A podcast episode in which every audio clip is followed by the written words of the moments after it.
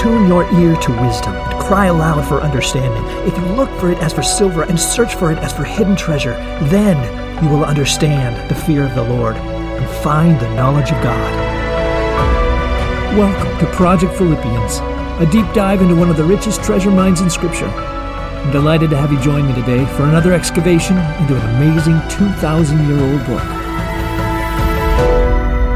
Hey, my friend, welcome back to another day of study in this amazing book. And I just want you to know how much I appreciate you coming and, and for your patience because I recognize that we are not going quickly through this book. Just the opposite, actually. We're going very slowly. You've probably never been in a Bible study that's gone quite this slowly through the text. But I'll tell you what, that is intentional. Because I, I really believe that every word in Scripture is inspired by God Every word is there on purpose, and every word deserves to be studied and pondered and just thoughtfully meditated upon. Because I believe everyone can reveal truths about God and about us that are just life changing. In fact, today we're going to spend a significant amount of time just studying one little pronoun, a three letter word in the middle of a sentence. And I think you're going to find that it is extraordinary. But before we do, Let's let's come to the King and ask him to help us to see it. Heavenly Father, thank you for being here with us today as we study this amazing book of yours.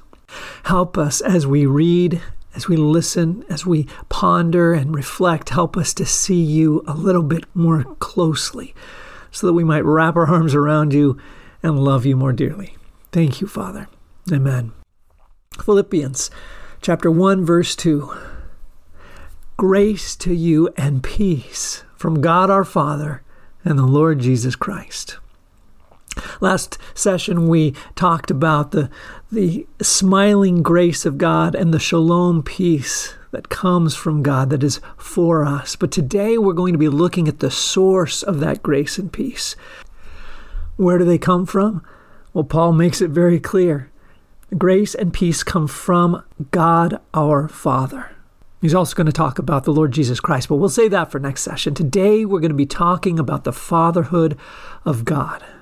You know, as Christians, we often read these words uh, so, uh, they become so familiar to us that we lose the preciousness of what he, Paul is saying. We read about God our Father and the Lord Jesus Christ as common language, but what does it mean? What should it mean to us? Of course, we know that uh, when we speak of the Trinity, we speak of God the Father, God the Son, and God the Holy Spirit. And, and so we know that God is the Father of His Son, the Son is the only begotten Son of the Father. And so there's a father son relationship between them, and that's a biblical aspect of, of the fatherhood of God. But you need to notice here that Paul doesn't say that grace and peace come from the Father and the Son. He doesn't call him the Father. He says they come from God our Father. There's a pronoun, I mentioned it earlier. There's a tiny little pronoun that makes a huge difference. Our Father. Remember, Paul is a devout Jew. He, he was a devout student of the Old Testament. We call it the Old Testament scriptures. It would have been his Bible. He would probably had most of it memorized. He, he understood it. He knew it. Where did he get this language of our Father? Does that come from the Old Testament? I was curious about that question this week, so I spent quite a bit of time going back and studying this doctrine of the fatherhood of God in the Old Testament. And it, it turns out it is fairly common that God refers to himself as a father. So, for example, in Deuteronomy chapter 1, he says, As a father carries his son, so I carried you through the wilderness. In Psalm 103, he says, As a father has compassion on his children, so does the Lord have compassion on those who fear him. Proverbs 3 tells us that the Lord disciplines those he loves like a father does with the child he delights in. So, this is uh, a common theme that God represents himself as a father to his people. But there's an interesting distinction there. Notice that whenever he talks about this fatherhood, it's almost metaphorical. He uses the word as or like. As a father carries his son, so have I carried you. As a father has compassion, so do I. The Lord disciplines those he loves like a father.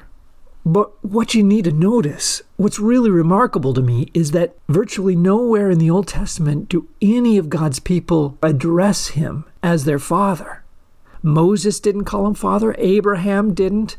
Not even King David, who was a friend of God, called him his father. Nowhere in all of the Psalms and all of their evocative poetic language do they address God as their father.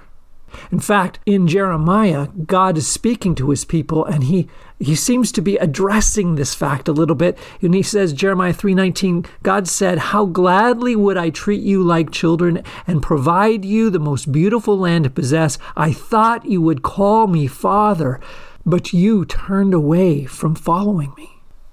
It's almost as if God were saying, "I want this type of relationship with you, but you you've turned away from it." Now, I want to point out that it, it's not exclusively true. There are a couple of places in the Old Testament where uh, somebody addresses God as their father. One of them is uh, Psalm 89 26, where um, the psalmist is speaking about somebody and he says, He will call out to me, You are my father, my God, the rock, my savior. Interestingly, though, in that psalm, if you look closely, you'll realize it is a prophetic psalm about the Messiah. He's uh, prophetically announcing that the Messiah will call God his Father. There's one other place in the Old Testament that refers to God as our Father. Actually, there's three, but they all happen on one single page in, in Isaiah, in Isaiah 63 where Isaiah refers to God in a prayer as our Father. You are our Father, he says. Interestingly, there's only three places in the Old Testament that refer to the Spirit of God as the Holy Spirit, and they happen to be on that same page. It just so happens to be the same page that Isaiah is speaking prophetically about a time in the future when Jerusalem will be restored. And it seems as if he's using prophetic language to describe a future relationship with God the Father and the Holy Spirit that the people, the saints in the Old Testament just never experienced. Not for 2,000 years. But then, hundreds of years later, something astounding happens. Along comes this, this preacher, this obscure prophet from the backwater town of Galilee, and he marches up onto a hillside and he preaches what has come to be known as the Sermon on the Mount. He gathers this huge crowd around him and he starts saying things like, Or you may be perfect as your heavenly Father is perfect. Or when you give, your Father who sees what is done in secret will reward you. Or when you pray to your Father in secret, he will reward you. So don't be like them, for your Father knows what you need. 17 times in this one sermon, he refers to their heavenly Father.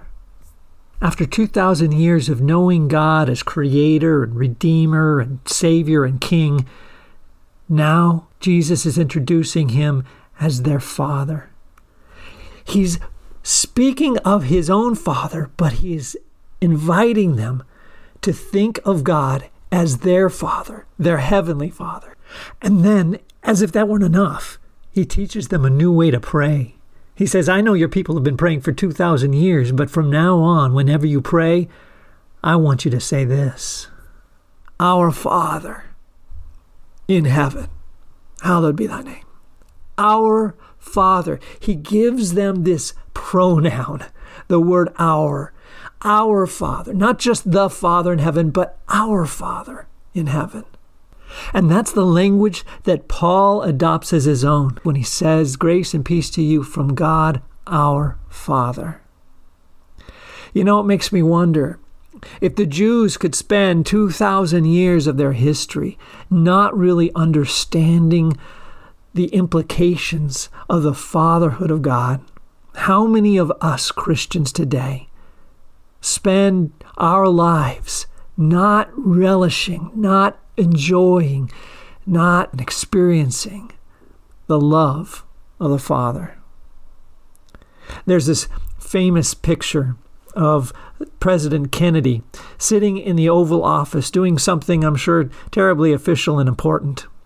But in the picture, the photographer captured this particularly special moment where, where Kennedy's son is playing in the desk. There's a little doorway in the desk at Kennedy's feet, and, and, and looking out through the doorway in his desk is this little three, four year old boy with a great smile on his face, content and secure as he could possibly be, playing at the feet of the president of one of the most powerful men in the known world, writing laws that would impact the planet.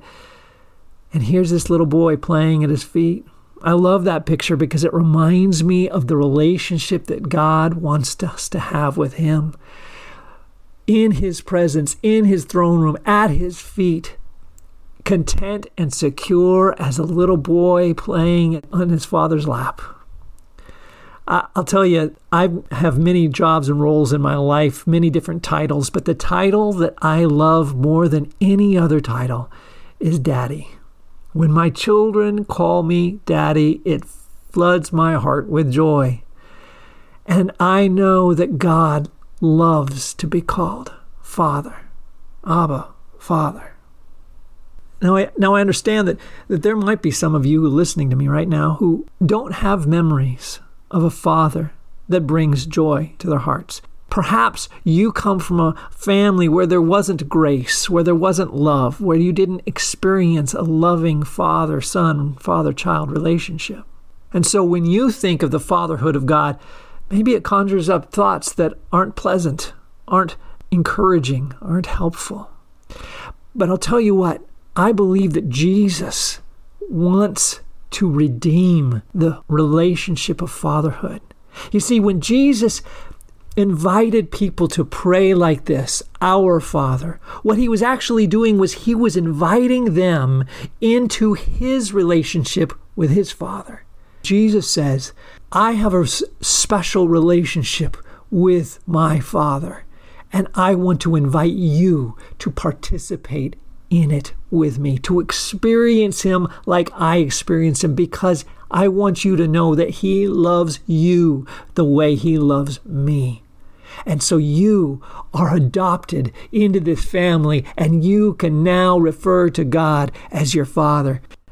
Jesus is inviting you to experience this new relationship with the perfect Father. So, no matter how rough your relationship with your earthly father may have been, your Heavenly Father wants to give you passion and love that you long for. Paul mentions this in a few other places in, in other letters of his. For example, in Galatians chapter 4 and verse 4, he says, But when the time had fully come, God sent his Son to redeem those under the law so that we might receive the full rights of sons. Let me read that again.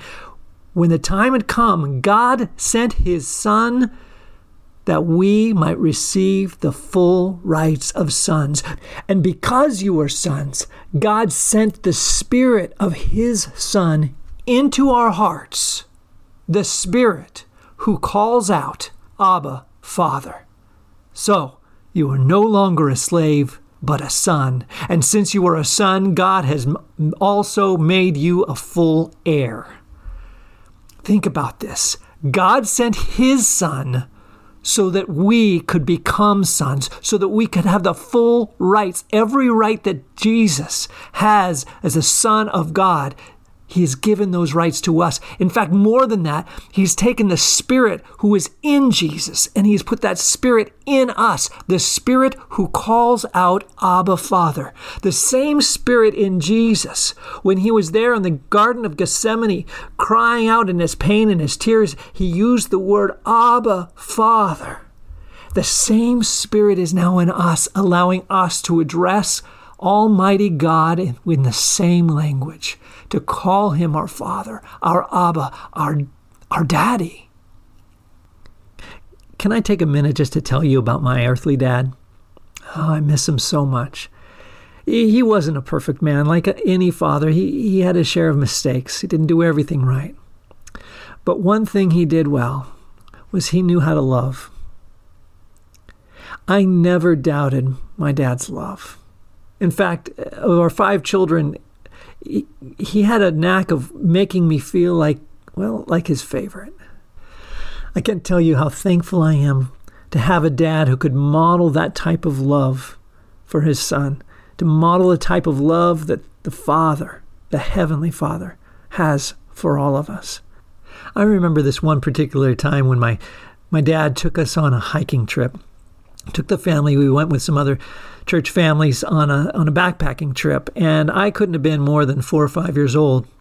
And on this particular trip, it was a it wasn't intended to be a long uh, hike. Uh, it was appropriate for a young kid. Um, I don't know, a few miles or so.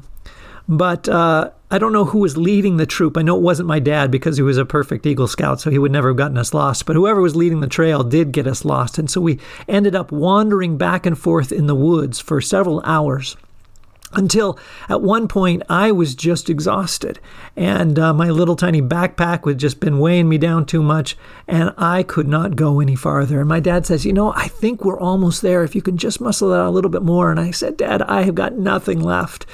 And he said, Okay, well, I'm going to go ahead, go forward and find the spot, and then I'll come back for you. And so I sat there on a rock with my mom, and my dad left. And, and some time later, he came back and he said, I've got it all ready for you. And he reached down, and without scolding me or making fun of me or, or making me feel embarrassed in any way, he just scooped me up and he set me on his shoulders and he walked, he carried me the remainder of the trip to the campground, and it was dark by now, and so he had already set up a little tent, and he put me in it, and I fell asleep. And I'll never forget the picture, the feeling of being completely abandoned to the strength of my dad carrying me to my rest. That picture comes back every time I think of the Father we read Deuteronomy 131 As a father carries his son, so I will carry you through the wilderness. That's the picture that God wants you to have when you read these words grace and peace from God our Father. Paul's not the only one who gets excited about this. John in 1 John chapter 4 he says, "Behold what manner of love the Father has given unto us that we should be called children of God, and that is what we are." I get excited about this because I'm so grateful to be adopted into the same relationship that Jesus himself has with his loving Father, that we get to call God our Father. Heavenly Father, thank you. Thank you for adopting us. Thank you for making it possible for us to climb up onto your lap, to wrap our arms around you, and to say, Our Father, we love you. And to feel your arms wrapping around us. Hear you say, As a father has compassion on his children, so the Lord has compassion on you. Lord God Almighty, thank you for letting us call you Father. Let those words sink so deep that when we wake up tomorrow morning, we'll know that we are in the presence, playing at the feet of the King of the universe, who is delighted to have us in his presence. Thank you, Daddy. Thank you, Abba. Thank you, Father. And thank you, Jesus, for making it possible. We pray these things in your name. Amen.